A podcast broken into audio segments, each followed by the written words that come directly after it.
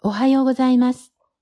毎朝聖書の御言葉からショートメッセージをお送りする朝マナの時間です。今日はエゼキエル書38章16節の御言葉です。あなたは我が民イスラエルに攻め上り、雲のように地を覆う。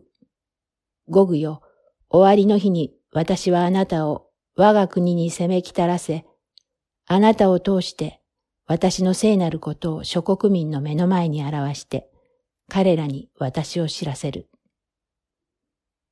イスラエルの回復の予言がなされてきましたが、この38章に至っては様相が変わります。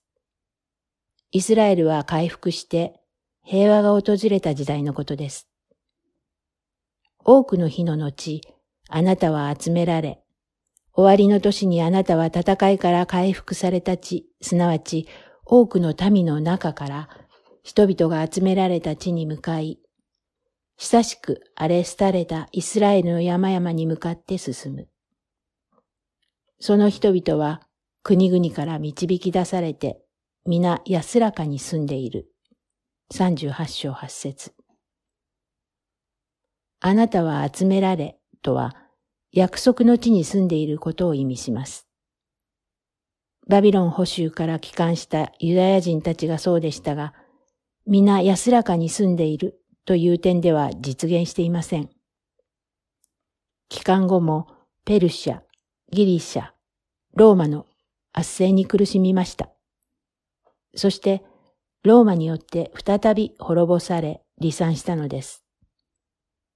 ですから多くの日の後とは、期間後よりもさらに多くの年月を経ています。目視録で予言されている週末の最後の段階ではないかと考えられます。そんな時代にゴグの襲撃があると予言されているのですが、そのゴグの言葉として次のように記録されています。私は無防備の村々の地に登り、穏やかにして安らかに住む民。すべて石垣もなく、勘の木も門もない地に住む者どもを攻めよう。38章11節このゴグとは、マゴグの王のことです。しかし、マゴグがどの地域の国であるかは特定できません。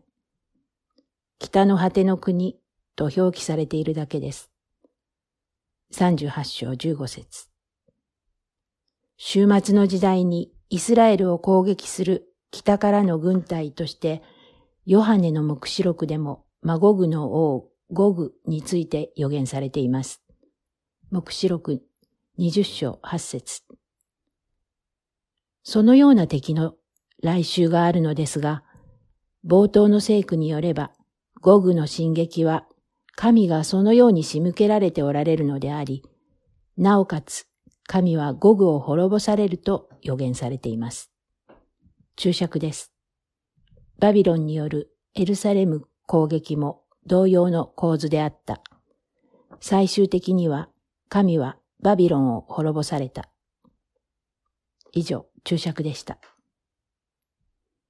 神があえてそうなさるのは、主である神が聖なるお方であることを掲示するためだと言われます。それはイスラエルにとってもそうですし、反イスラエルの立場にある人々にもそうなのです。やがてすべての民が主であるキリストこそ神であり、彼にひざまずく時が来るのです。それを導くために神はイスラエル、すなわちユダヤ人を攻撃の的に用いるのです。実にイスラエルは神の栄光のために苦難をも共にするように召された民なのです。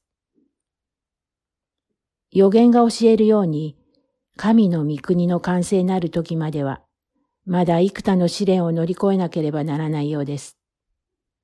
安心しきっている時に敵の来襲もあるというのです。しかし、勝利はすでに予定されています。主を信頼しつつ、目を覚ましていよう。以上です。それではまた明日。